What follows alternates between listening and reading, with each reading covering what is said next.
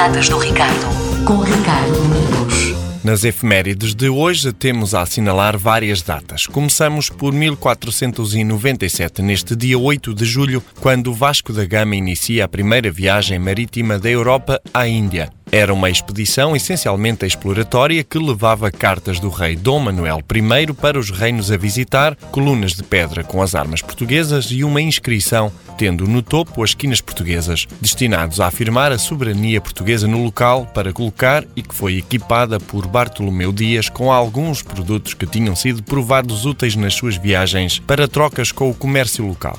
Também neste dia de 1889 é publicada a primeira edição do jornal americano Wall Street Journal. É um jornal diário internacional em língua inglesa sobre notícias económicas e é publicado seis dias por semana pela Dow Jones Company, uma divisão da News Corp. Ganhou 39 prémios Pulitzer até 2015. Já a 8 de julho de 1932, o índice Dow Jones atinge o seu nível mais baixo na Grande Depressão. O índice Dow Jones Industrial Average, criado em 1896, é um dos principais indicadores dos movimentos do mercado dos Estados Unidos. O seu cálculo é baseado na cotação das ações das 30 maiores empresas do país. Neste dia 8, durante a Grande Depressão, atingiu o seu nível mais baixo. O índice perdeu 89,2% do seu valor. Em 1994, Kim Jong-il começa a assumir a liderança suprema da Coreia do Norte, com a morte do seu pai, Kim Il-sung. Foi um chefe de Estado que, de 1994 até 2011, exerceu as funções de líder supremo da República Popular Democrático da Coreia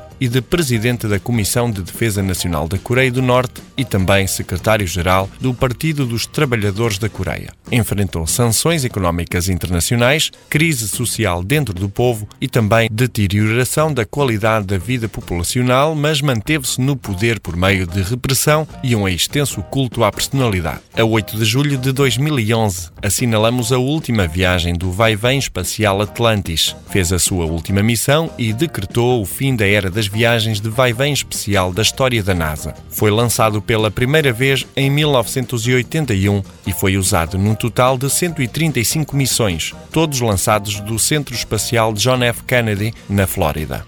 No seu tempo total, realizou um total de 1.322 dias, 19 horas, 21 minutos e 23 segundos de missões espaciais. A 8 de julho de 1831 assinalamos o nascimento de John Pemberton. Foi um farmacêutico americano responsável por ser o criador da fórmula da Coca-Cola. Após voltar como um herói da Guerra Civil, ele assumiu uma nova paixão: criar uma bebida que seria um tanto refrescante quanto uma bebida que serviria de remédio para dor de estômago. E então, a 8 de maio de 1886, no interior da sua oficina, ele criou o primeiro lote da que se transformaria na mais ácida bebida, a Coca-Cola. As datas do Ricardo. Com Ricardo Domingos.